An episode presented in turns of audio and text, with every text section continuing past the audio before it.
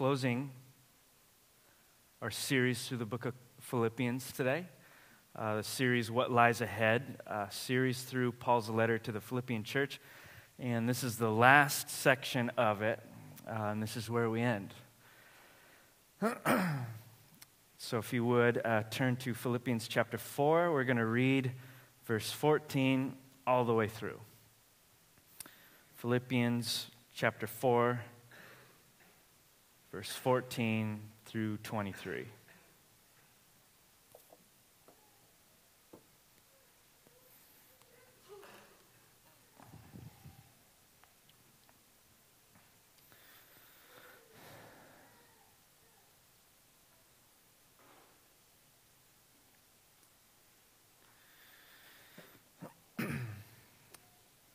Paul just got done speaking to the Philippians about their generosity, trying to give him the things that he needed, and yet he prefaced that by saying, I'm not speaking this out of a sense of need. I, I'm speaking it more for your benefit. Now he's going to continue that thought in verse 14, and this is how he closes the whole book. Listen to this. Yet it was kind of you to share my trouble.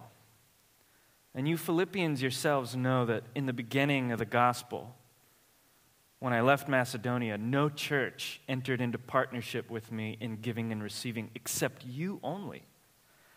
Even in Thessalonica, you sent me help for my needs once and again. Not that I seek the gift, but I seek the fruit that increases to your credit. I have received full payment and more. I am well supplied, having received from Epaphroditus the gifts you sent, a fragrant offering, a sacrifice acceptable and pleasing to God. And my God will supply every need of yours according to his riches and glory in Christ Jesus. To our God and Father be glory forever and ever. Amen. Greet every saint in Christ Jesus. The brothers who are with me greet you. All the saints greet you, especially those of Caesar's household. The grace of the Lord Jesus Christ be with your spirit. This is God's word. Let's pray. Heavenly Father, we ask now for the Spirit of truth to lead us into truth. Away from the tendencies of our own flesh, the lies of the devil and the schemes and fallenness of the world around us. We pray that we would truly be a church that is sanctified, set apart by your heart for your will, not to be secluded from the rest of Santa Barbara, but to be immersed in it as people who are transformed into the image of Christ. And may it truly be said of us that we have spent time with the Lord. May people in this town know that you are real, not because we've argued very well or we've preached at them, but because they see in our inner and outer lives, in our relationships, in the way that we treat them, the power of Jesus Christ, the risen one, raising us from the dead. We pray that as we close out this tremendous, wonderful, beautiful letter, your heart to the Philippians and for Santa Barbara and everyone in it would leave a lasting impression on us. In Jesus' name, amen. As I said uh, uh, earlier, Paul just spoke to the Philippians about contentment. The whole idea there was whether you're rich or whether you're poor, there is a greater sense of freedom available to the Christian where you do not have to be uh, drugged down or affected in the deepest part of who you are by the externals around you, by your circumstances. Uh, you can receive blessings, but you could also be in a time of lack. You can have a lot of friends, but you can also be in isolation. And while those things uh, may affect you emotionally, there is a, a type of joy rooted deep down inside that I want you to be able to tap into. And he, he goes on to speak about the secret of that. He says the secret is you can do all things through Christ who is in you, strengthening you. And he refers to this as contentment. Contentment is true freedom.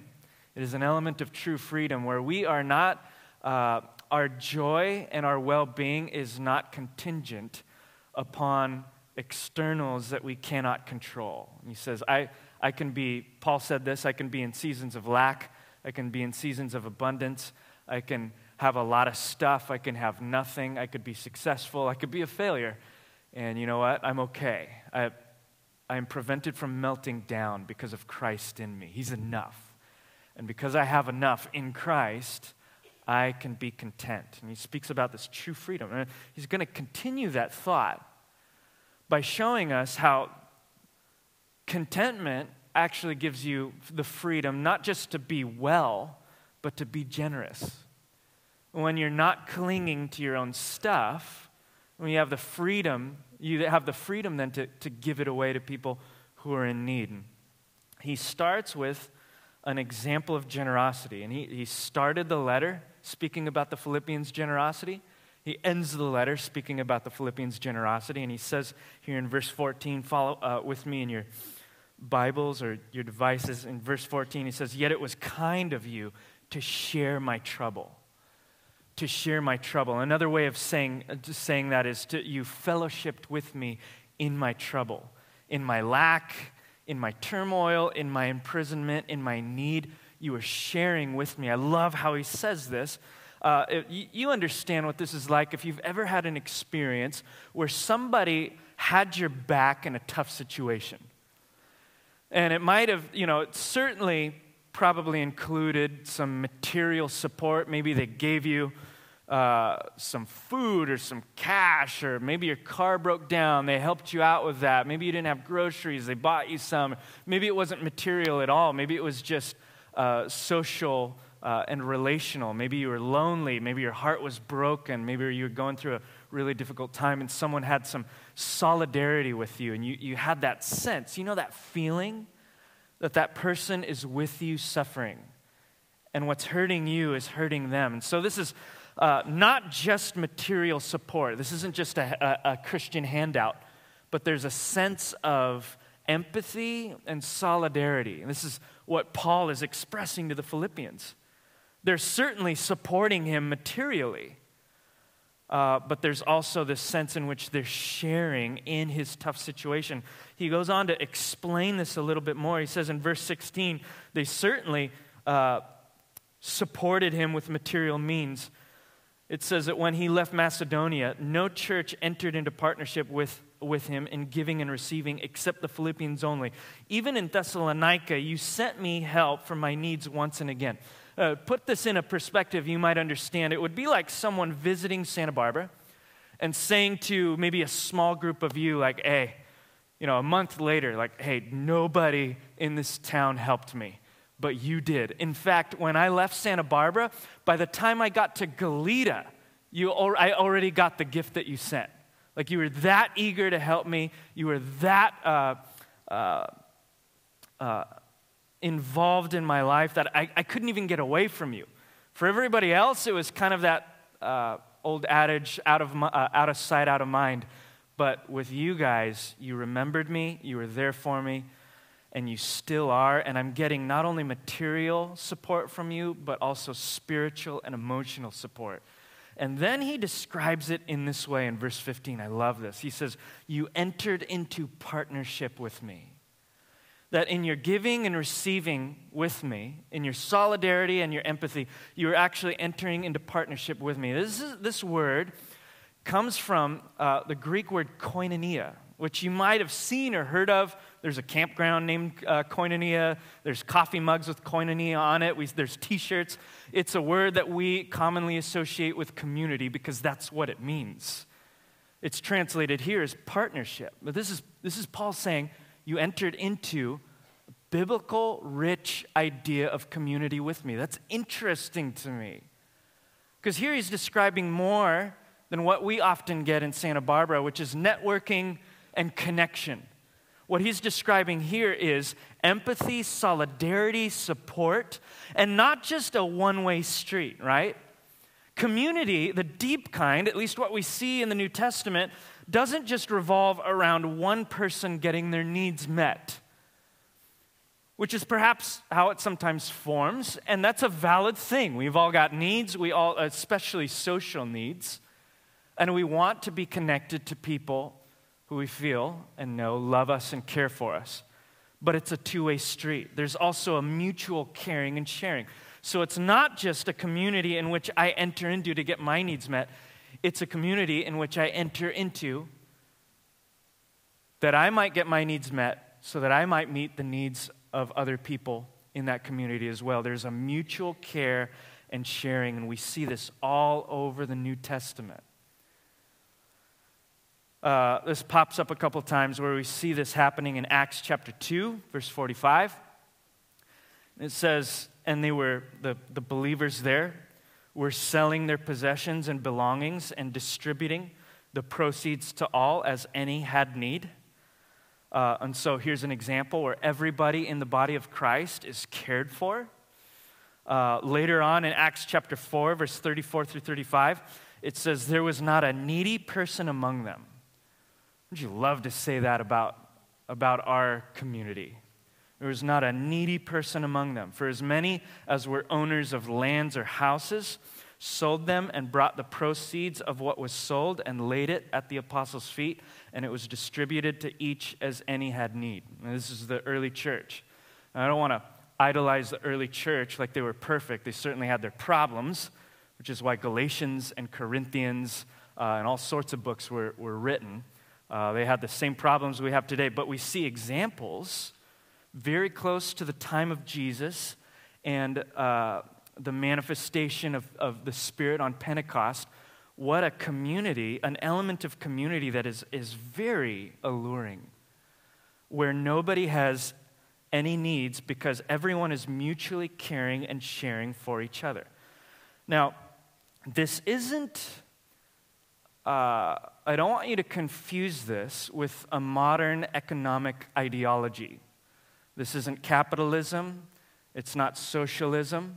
I'm not speaking to the worth or the, uh, uh, or the detriment of either of those things. I'm just saying those things weren't around in the first century. This is not those things. This is not looking to the invisible hand of the marketplace, and it's not looking to the government to distribute uh, those things. This was written before that, and the power here is the Spirit of God working itself in the hearts of men and women who have been transformed by the gospel of Jesus Christ. Not speaking again to the worth or the uh, uh, detriment of either of those ways of viewing economics, just saying this is different, this is supernatural. Um, to give you an idea of the effect this type of community had. And what this might look like in Santa Barbara if this were to take place. Uh, I just want to bring, you a, bring up a quote from a letter written uh, in the, I think it was the fourth century. Uh, this is by a guy named a guy by the name of Julian the Apostate. He was an emperor after Constantine. They call him the Apostate because after Constantine brought Christianity into the Roman Empire, Julian came in and wanted to eradicate Christianity. So he was not sympathetic to Christians or the Christian causes. He was trying to get rid of it. And he's writing a letter in uh, the year 362 AD to a friend, uh, complaining about the situation they're in and complaining about Christians. Listen to what he's saying. I'm going to read the whole quote.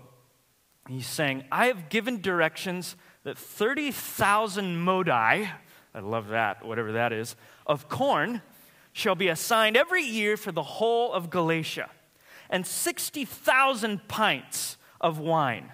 I order that one fifth of this be used for the poor who serve the priests, and the remainder be distributed by us to strangers and beggars. For it is disgraceful that when no Jew ever has to beg, and those impious Galileans, his word for Christians, support not only their own poor, but ours as well, all men see that our people lack aid from us. See what's happening? Julian is complaining, the eradicator of Christianity in Rome at that time, that his agenda to discredit the Christian faith is not going so well because everyone in the Roman Empire is seeing how he and his, his, his empire and his government are not caring for the poor. Rather, it's those Christians that he hates that are not only caring for their own poor, but they're also caring for those that aren't theirs. They're caring for the Hellenists and the Romans and uh, Gentiles, people who aren't Christians, the least of these. And he's disgusted. And he's saying, we need to ramp this up because I'm trying to, I'm trying to discredit Christianity. But gosh, I'm having a really hard time because these Galileans, these Christians, just love all the poor. This is the effect of generosity, of Christian generosity, a generosity that has been let loose by the gospel of Jesus Christ. And Paul goes on to unleash more of the effects of generosity, not just an example and what this looked like in the early church and what this could like, look like in Santa Barbara if it were to take root in our own hearts. But he goes on to explain the effects of generosity in our own lives, not just in the city around us. He tells us that this is uh, how we experience God through, we experience God through generosity. This is a part of our interaction, uh, interaction with a personal God. And he says this in verse 17. He says, Not that I seek the gift, when the Philippians are taking care of his needs. He's saying, Not that I seek the gift, but I seek the fruit that increases to your credit. Now, there's a sense here in which he's, he's speaking about fruit as the result, maybe, of fruitful mission. You, he might be thinking, you know, you're contributing to what's going on in the kingdom, and that's, you're participating in the big picture. And so that's a credit to your account. But there's also maybe the sense in which they're also getting an experience of the blessing. The giver themselves is experiencing a divine blessing by tapping into gospel generosity. I love how the message translation translates verse 17. It says, Not that I'm looking for handouts, but I do want you to experience the blessing that issues from generosity. What blessing is that? I want to suggest that perhaps there is a spiritual connection between us and God that we experience in a unique way when we selflessly give to other people, that we experience in no other way. Listen to this quote by Jesus himself in Matthew 25, verse 35. He says, For I was hungry and you gave me food. I was thirsty and you gave me drink. I was a stranger and you welcomed me. Now, he, the disciples would later ask him, When did we ever do that, Jesus? And he said, Whenever you gave one of these things to the least of these, you were doing it to me. That is incredible. Jesus in this passage is so closely identifying with the poor and the needy that he's saying it, when you give a glass of water, when you house, when you clothe, when you care for, when you love people who are in need, it's I'm receiving it. I am receiving those things. No wonder Paul would later say in Acts 20, verse 35, who uh, receiving from Jesus, he says, in, uh, in everything I did, I showed you that by this kind of hard work, we must help the weak. Remembering the words the Lord Jesus himself said, it is more blessed to give than to receive. It, was al- it almost seems like Jesus is saying that when we give to the poor, when we give to people who are needy, wherever they might be, the least of these, those who are weak and powerless, we are experiencing an element of Jesus' person in a unique way. We're experiencing his presence and his person. Our world around us teaches that to watch out for yourself, to, uh, to, to personally thrive, you need to keep your stuff and stay put. And in the kingdom, we see a completely different picture. Jesus says that when you care for the needs of others in the Spirit of Christ, you're actually, in a strange way, caring for yourself in the best way possible. We are people who lose our lives in order to gain them. And by giving, you are, in a very special way, in a mysterious way, opening up yourself to the life of God. But we don't just give to get from God, although that's certainly valid. We see it right here, I think. We also give because we worship God through generosity. We experience God through generosity, but we also just worship Him through generosity. Paul says in verse 18, I am well supplied, having received from Epaphroditus the gifts that you sent. And then he calls that gift a fragrant offering, a sacrifice acceptable and pleasing to God. He's saying, Your giving to people in need, specifically me and others, is an act of worship to God. So, this isn't just for our own self preservation. This isn't just merely because we desire blessing from God. I'm going to give to others so that God blesses me, although that's entirely valid and true. It's also simply just a right response from us to God. It's worship. It's a right relationship of a creature to a creator you have given me these all of this stuff so I, my relationship to you is one of gratitude i bless you by giving back now why is generosity as paul says acceptable and pleasing to god because generosity befits generosity and the testimony of scripture is that god gives more than anybody and he has lavished us with his own generosity specifically the generosity of his grace. I love that passage uh, in Luke chapter 7, verse 47, when Simon the Pharisee has Jesus over to his home. And uh, during that meal, uh, a woman of questionable repute uh, comes into that, that living room and starts pouring out uh, an expensive sacrifice. I believe it was perfume uh, to the chagrin of the Pharisee and his buddies at the time. in his mind, he was just criticizing Jesus, saying, yeah, if you knew who this was who was touching you, you know, you'd be repulsed if you were a real rabbi. And Jesus, being a rabbi and God, hears his thoughts and responds to his thoughts and, and basically says, you know, the reason this is awesome is because this woman has been forgiven of much. She's been given much by God, and therefore she gives back much. His words specifically were uh, she was forgiven much, so she loves much. You, however, and he goes on to say, don't even know what you've been forgiven of, and so you're very stingy. You didn't greet me at the door, you didn't wash my feet, you certainly didn't put perfume on my hair, customary greeting uh, in that day. And he compares it, saying, The person who has experienced generosity naturally outflows with generosity.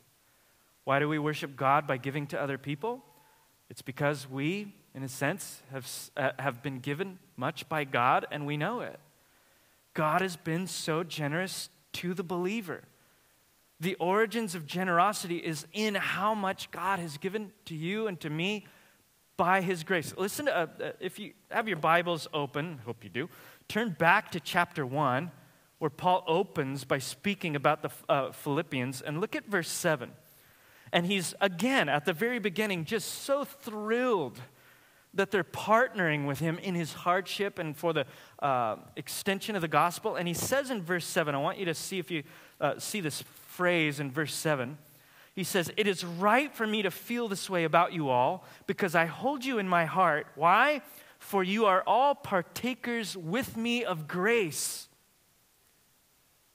Why are we generous?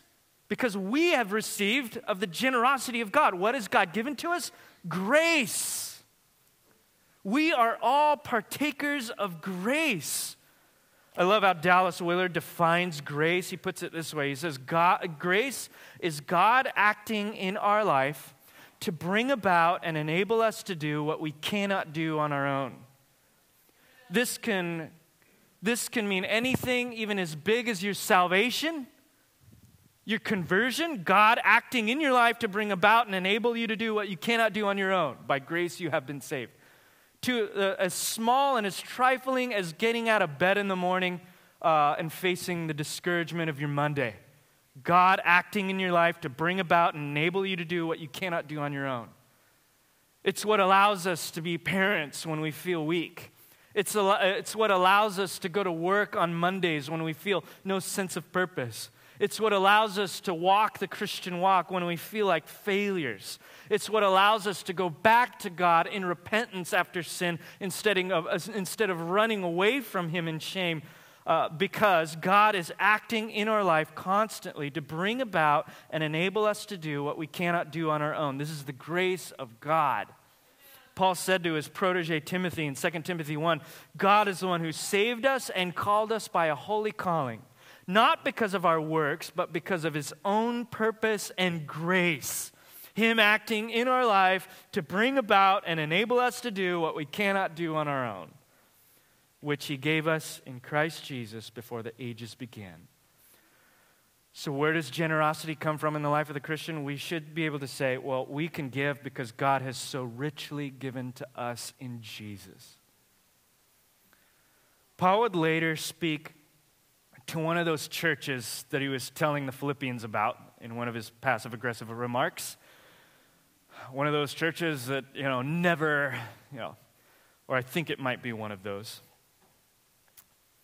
They didn't support me when I went out. And he's now encouraging them in this letter in 2 Corinthians chapter 8 to contribute to a fund of poor believers in Jerusalem. He's wanting them to all pitch in and to contribute financially so that the poor in this other city will have some food to eat. And listen to what he says. Listen to where he, he finds the motivation. Um, this is on the screen. This is from the NLT. He says, I am not commanding you to do this, but I am testing how genuine your love is by comparing it with the eagerness of the other churches. I just want to stop there. That is the funniest thing I've ever read. I'm not telling you to do it. Just want to see if you have real love, you know. And I'm comparing you to the other churches who are doing it. Strange, but whatever. Word of God, inerrant in all of its ways, but awesome. But listen to this next line. This gets me right here. He says, You know the generous grace of our Lord Jesus Christ. You know the generous grace of our Lord Jesus Christ. Though he was rich, yet for your sakes he became poor, so that by his poverty he could make you rich. Here's my advice it would be good for you to finish what you started a year ago a, a Jerusalem fund, right? Last year, you were first, the first who wanted to give, and you were the first to begin doing it. Now you should finish what you started. Let the eagerness you showed in the beginning be matched now by your giving. Give in proportion to what you have. Whatever you give is uh, acceptable if you give it eagerly, and give according to what you have, not what you don't have. Of course, I don't mean your giving should make life easy for others and hard for yourself. I only mean that there should be some equality. Listen to this line. Right now, you have plenty and can help those who are in need. Later, they will have plenty and can share with you when you need it. In this way, things will be equal. As the scriptures say, those who gathered a lot had nothing left over, and those who gathered only a little had enough.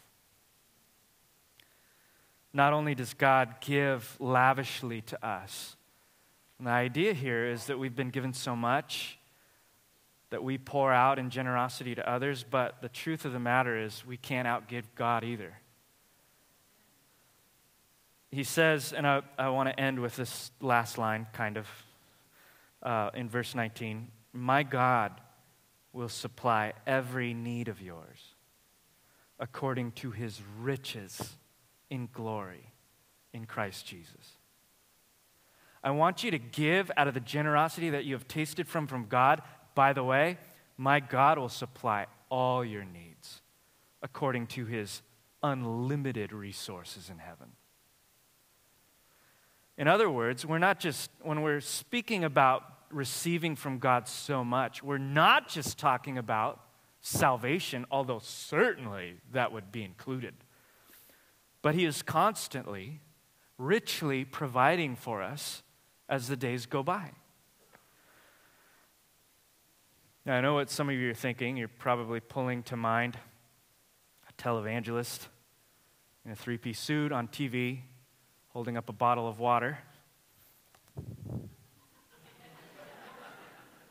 if you contribute a seed gift, $500 in three installments, God will richly reward you. That's not what Paul is saying. This isn't like a get rich scheme. This isn't a recipe for exotic cars. If I give away my 1989 Ford Taurus, God will give me a Bugatti Veyron or whatever. This isn't that. But it is God caring for you and your needs and the things that you're going through. He's not a deistic God that's far removed from the experience of your life. He cares about you. Food on the table, shelter, friendships, love. Now we know generally this is generally speaking, we've probably all encountered believers who loved God and were faithful that did not have food. It happens all over the world. We are truly rich and privileged where we live. All around the world, people are starving and they love Jesus. And yet, Paul was too. He said, I have nothing. My dreams are crushed. I never made it to Spain. I made it to Rome like I wanted, but in a prison, not in an amphitheater. Everybody's left me. I barely have the clothes or stuff. And the churches that I worked my rear end for all deserted me except for you. Praise God. And yet he also had this sense and posture God is meeting my needs. I am content. God knows exactly what I need in this moment, and He's giving me a lot of it. God takes care of our needs, and He continues to give us what we need in the moment, our daily bread for that day. And we should also throw in there, He doesn't just give us the things that we need, but also immaterial things. What are some of the things that Paul had that made him content in Philippians chapter 4? Joy, verse 4. Peace, verse 7. The comforting presence of God in trial, verse 9 contentment, verse 11 through 13. The wealth and the resources of heaven available to Paul and available to you. Whatever you're going through and whatever you're dealing with, God has not left you to yourself. He is with you even when it looks bleak, even when you want to give up, even though you're going through whatever it is you're going through that I have no idea. God is intimately acquainted with your ways. Psalm 139 says he knows you so well. He's got your hairs on your head numbered, and he knows the rhythms and the movements of your own heart and thought life. He certainly knows what you're struggling with now, and he has not left you alone. And he will give you everything that you need to get through it. God, being the greatest giver of all, lavishes us with love and grace Yes, because He loves us. And also that we might show others that they are loved as well. That when other people are in need, they'll find that manifestation and expression in physical little Jesuses like you and me. Just look at the flow of Paul's thought. He speaks about the fragrant offering of the Philippians that is an act of worship to God, first and foremost but how it's also affecting him and it's sharing in his troubles that he's going with, and he's experiencing deep fellowship, and how God will continue to supply their needs and ours in order to be able to live that way. I think the point of this passage is that we are blessed to be a blessing. God blesses us because he loves us, he also blesses us to be a blessing to others. A blessing, if we were to recap all of Philippians and pull out some points here and there, blessing for us means that we have been given something greater to live our life for. We've been brought into a giant go- uh, gospel story. Blessing means Christ's love in us, on us, and towards us, even though we don't deserve it. Blessing is the ability to be changed from the inside out, spiritual formation both individually but also as a community. Blessing is the knowledge of God in Christ, meaning we can now experience real joy and real peace and real presence of God and real contentment. It's also, uh, blessing is also the reason to press on, even though things might not be going our way. And the list is endless. Paul is saying these are all for your benefit because your God loves you. Pardon the cliche, but he has a plan for your life. But it doesn't stop there. It's not merely for us, it's for each other and for those outside of the fold that don't know God. We were blessed to be a blessing. I find it very humorous that the way Paul ends um, this letter is by a series of greetings, and he says, you know, greet every saint, greet the brothers who are with you and that greet you, all the saints greet you. Verse 22, especially those of Caesar's household. Um, if you remember, as we've gone through this book, Paul really desired to get to Rome because he wanted to preach the gospel. He got to Rome, but not in the way that he envisioned. God had different plans. You ever experienced that? You had like a five year plan for your life, and God does something entirely different. And it's not like it's not the way he wanted it to go. He ended up in Rome, but he ended up in Rome in a dungeon. And I find it so fascinating that at the end of this letter, he throws out what seems to be uh, a little bit of irony and a little bit of rejoicing. Say hello to all of my brothers in the household of Caesar. That is the one place in all of Rome that no preacher could ever get into. Those who are allegiant to Caesar more than anybody else somehow the gospel infiltrated his entire neighborhood. The Praetorian Guard, the slaves, the servants, the butlers, the caregivers, the soldiers, somehow they saw in Paul suffering in prison the life of Jesus, and little by little, people started to get changed.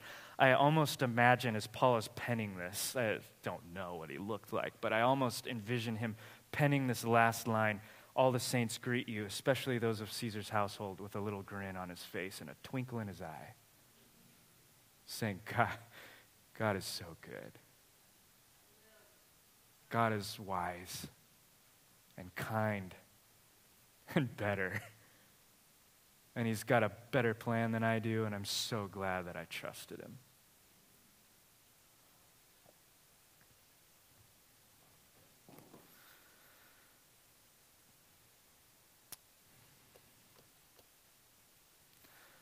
We were blessed to be a blessing.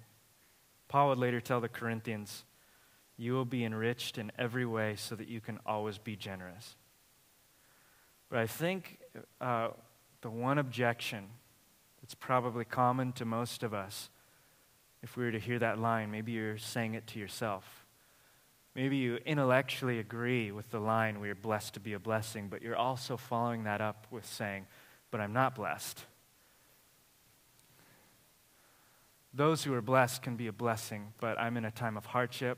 I'm going through a lot of stuff. So when I have more to give, I'll give it. The objection here is I am not blessed. Therefore, I cannot experience this life, and I, am just going to watch out for myself. Later, when I get my, my stuff together, I'll be more generous. Later, when this happens in my life, I'll be more generous. And there is in that a lack of gratitude because we don't actually need a whole lot. Now, that's not to take away from our sufferings, our trials, the things that we're going through. Maybe you're legitimately uh, in, in a legitimate spot where you're like, I have no material means to share with other people. I'm just trying to, I'm paycheck to paycheck, man. I can't. By the time I pay for like my bills, I have no cents. You don't have to give cash. You can invite somebody to your house You can give hospitality. You may say, Yeah, but have you seen where I live? I live in a studio, and there's only room for one person. Well, you can meet outside. Say, Well, I don't have a front yard. Can you smile at somebody? There's so many things that spirit filled, joyful Christians have to offer to a world that is hurting and needy.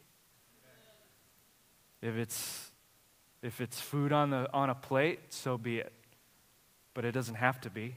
It could be your hospitality, it could be a kind word, it could be you going out of your way to serve somebody. So many ways that we can give. I don't think the issue here is that we don't have anything to give. I think it's that we don't see what we have and we lack gratitude.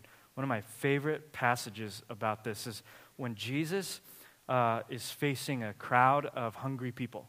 I think about, I don't know, two or three or 5,000 people. And the disciples come up to him with food, and they come up with basically a few plates of bread and fish. And what do the disciples do? They do what I would have done in that moment and what I do every day, it seems like complain about what I don't have. And they actually say, send these people somewhere else. Send them to the, you know, Chipotle or whatever to get their own food. This is all we have. This is for us.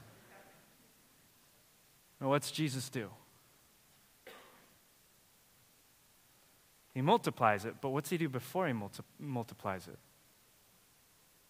He gives thanks. Jesus gives thanks in the lack. And in his thanksgiving, the Father multiplies the resources and everybody is fed. Grace in this passage is the fuel for generosity. But I think we should go a step farther and say that gratitude is the ignition that provides the spark. Grace is not your concern. That's not something you turn on, that is from God to you. What often keeps us from tasting of God's grace is our lack of gratitude. Our entitlement, our complaining, our stinginess. A lack of gratitude will leave you stingy, even if you are the wealthiest person in Santa Barbara. Consequently, a wealth of gratitude will leave you wondering why you have so much and who you can bless, even when you are homeless. I want to end with a spiritual practice this morning before we sing together. Because God in this passage has done everything that is needed for us to be a blessing, but where we often turn off the faucet is in our lack of gratitude. I want us to practice gratitude. This might be hard, but it can be practiced, and by the power of the Spirit, it can be learned and it can be done but it revolves and starts around what we've been talking about for weeks your thinking, your patterns of thinking. I want you to just try this out for a second. I'm going to uh, give you some moments of silence to think through some of these things, but uh, I'm going to ask you two questions. First, I want you for a moment to think of some event or situation. It could be recent, could be distant, but some event or situation that would ordinarily cause you to complain or to compare once you think about it. Just think about that for a moment. An event, a situation, or a relationship that would ordinarily cause you to complain or compare.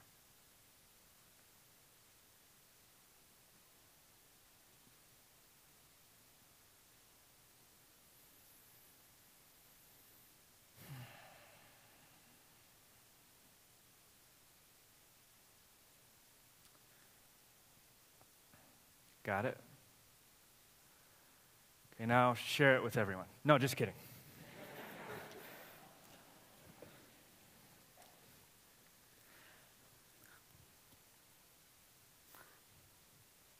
what were the feelings that came up when you thought about it? Don't share this, just to yourself. I know for me, I get that tense feeling in my chest, anxiety. When I think of situations that are unfair or out of my control,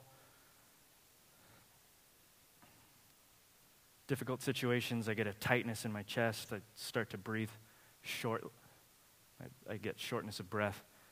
But then, very quickly after that, I begin to replay scenes in my mind. I need that, or I deserve that. Why did they get it? What is it for you? Where does your mind go? See how powerful the mind is? God is unleashing the resources of heaven by His grace upon your lap, but we shut it off, and it starts in our mind by a lack of gratitude. So I want you to switch that around. I'll give you another moment to do this. But I want you to again think of that event or situation or relationship that is difficult, that would ordinarily cause you to complain or compare. And I want you to reframe the questions that you're asking. I want you to ask yourself, where is God in this situation? Or if that doesn't work, uh, you could ask a different type uh, of the same question How is He present in this circumstance or situation? Or what was God doing in me? Ask that question prayerfully. I'll give you a, a few seconds to do that.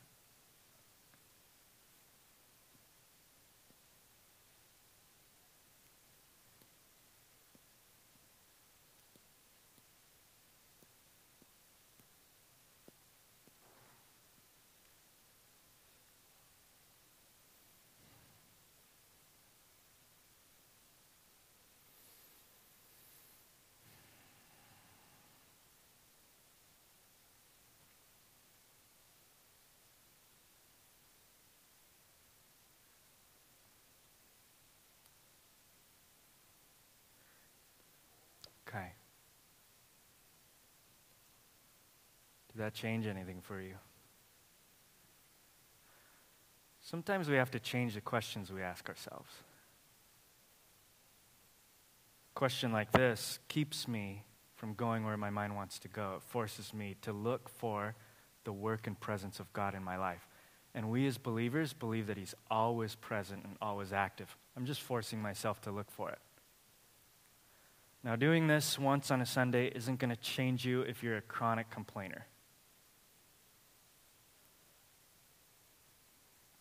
But if you do this regularly, it will. If you were to do this at the end of every day, while drinking deeply of Christ's generosity towards you, renewing your mind, if you were to couple that with this practice or things like this, looking through your day at the faithfulness and or activity of God instead of the lack, you will change your patterns of thought. You will grow in gratitude, and you will be able to taste and see the power of generosity, not only in your life, but in those around you. I'm going to ask the worship team to come out. You can continue to do this if you want.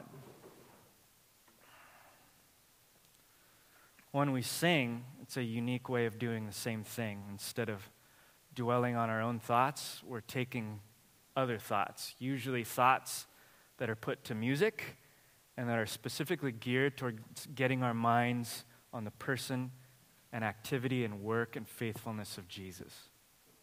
And we sing them together. That's another way of changing the way that you think. As we do it, we can just prepare our hearts for this, this time together by asking the Lord, God, I might not be as grateful as I would like to be, but I know in my mind that you are a good God and that you give a lot. Can you please take what I know intellectually and drive it into my heart? I want to know you more. If your life is largely one that is based on your lack and on anxiety and on despair, Paul is waving in your face in all of chapter 4 a better way of life. But this doesn't come by pulling yourself up by the bootstraps or by strengthening your willpower or by reading self help books or by anything that you can do. It comes from a God who is acting in your life to bring about and enable you to do what you cannot do on your own. What we do in the second set of worship and hopefully throughout the week is to simply posture ourselves to receive that grace. Let's do that together this morning. Heavenly Father, have your way. In Jesus' name, amen.